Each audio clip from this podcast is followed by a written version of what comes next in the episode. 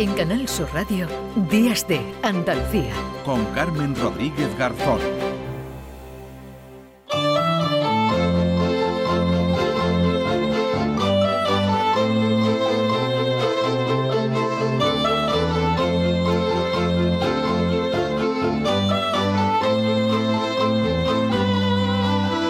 10 y 16 minutos de la mañana vamos a hablar ahora de la ley de atención temprana que ha sido aprobada hace unos días por el Parlamento andaluz con el apoyo de la mayoría de los grupos, una ley que regula la atención a niños de 0 a 6 años con trastornos de desarrollo en riesgo de tenerlos, algo que vienen reclamando las eh, entidades representantes de personas con discapacidad, las familias también insistentemente desde hace tiempo y por ello saludamos a esta hora a Marta Carrasco, que es la presidenta de CERMI Andalucía. Marta, ¿qué tal? Muy buenos días.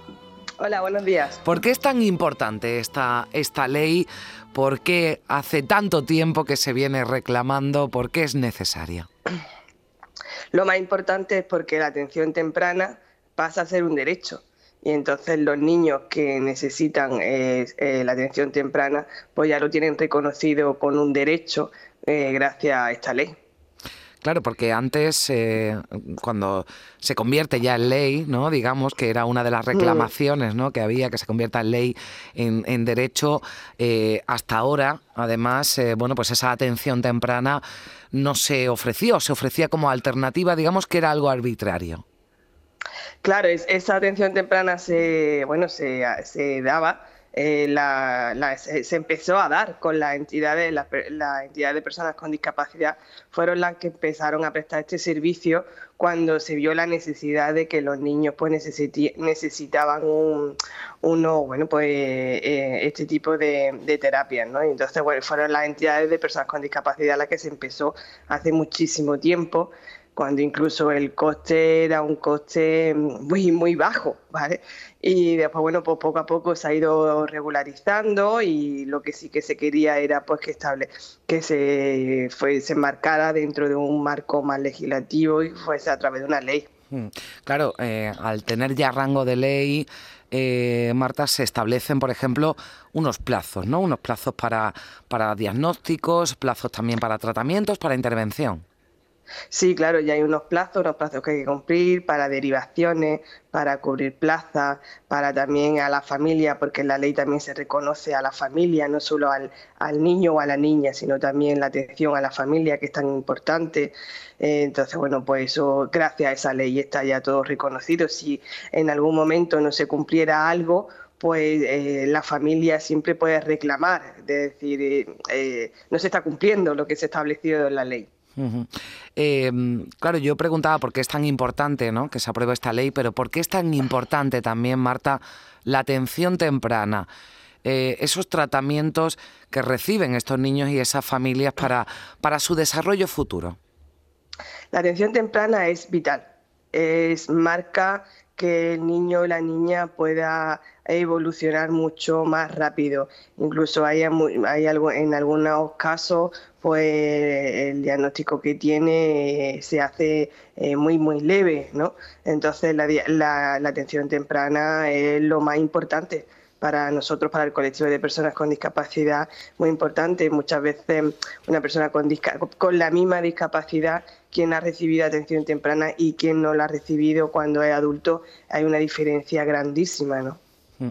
Eh, ¿Qué papel habéis tenido las entidades representantes que habéis luchado, ¿no? Porque porque esa atención temprana incluso habéis facilitado ¿no? desde, desde algunas organizaciones lo que no se facilitaba, lo que no se prestaba desde la administración pública. Las entidades de personas con discapacidad, entidades miembros del CERMI que tienen servicio de atención temprana, que son eh, las entidades de discapacidad, gestionamos el 80% de los CAI, que son los centros de atención temprana que hay en Andalucía. O sea que imaginaros la, que, somos los, los principales factores que que gestionamos la atención temprana. Nosotros hemos trabajado con la Administración para el Desarrollo de la Ley, em, hemos hecho todas las propuestas, bueno, se viene trabajando desde siempre porque, bueno, vuelvo a repetir, eh, la entidad de personas con discapacidad fuimos las que empezamos a, dar este, este tipo de servicios. Y claro, y habéis eh, luchado porque se convierta en, ley, pero claro, entiendo, mm, ah, estamos de enhorabuena y estáis de enhorabuena porque esta ley se haya aprobado además por una amplia mayoría, no por unanimidad, pero sí por una amplia mayoría por parte de los grupos del Parlamento andaluz. Ahí decimos, eh, estamos de, de enhorabuena, pero eh, bueno, también le ponéis un pero, ¿no? Digamos, eh, creéis que hay que seguir avanzando y sobre todo ahora y lo importante, ¿no? Para que una ley funcione es que hay que dotarla, ¿no? De financiación. Claro, eso es una parte importante, muy importante. La financiación es básica. Si no tenemos financiación, pues imposible prestar los servicios. Y luego, por otra parte, para nosotros, para, para el tercer sector, para el tercer sector, eh, la ley deja un una, algo abierto, ¿no? Mm. Para que en un momento dado pudieran entrar entidades privadas. Y eso es lo que a nosotros nos preocupa realmente. En la parte de la ley que vemos que se ha quedado ahí un poco, que nos puede perjudicar a nosotros, eh, que entre el sector privado a gestionar eh, estos servicios, ¿no? los centros de atención temprana. Y que a nosotros nos hubiese gustado que se hubiese quedado recogido que fuese a través de un concierto social, que es como ahora se está haciendo, y el concierto social se hace a través de las entidades sin ánimo de lucro, ¿no? de las entidades del tercer sector, y que no sea, eh, bueno, pues una... Que, que, se, que se, ha quedado, se ha quedado abierto esa, esa parte de la ley. ¿no? Entonces, para nosotros sí, sí eso es la parte eh, pues que en la que no estamos de acuerdo, que no compartimos. Mm.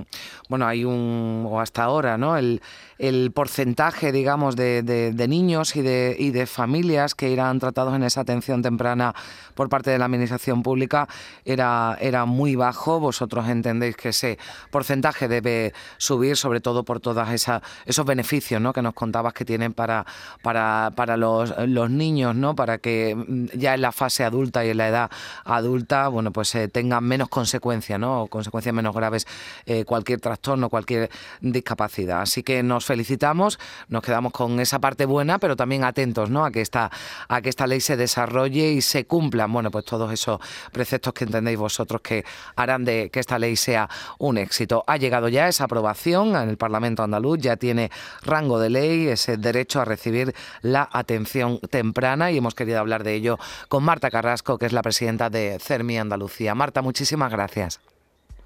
Gracias a vosotros. 10 y 24 minutos de la mañana. Es curioso y a la vez tan difícil de entender, pero ahora veo por encima de la bruma.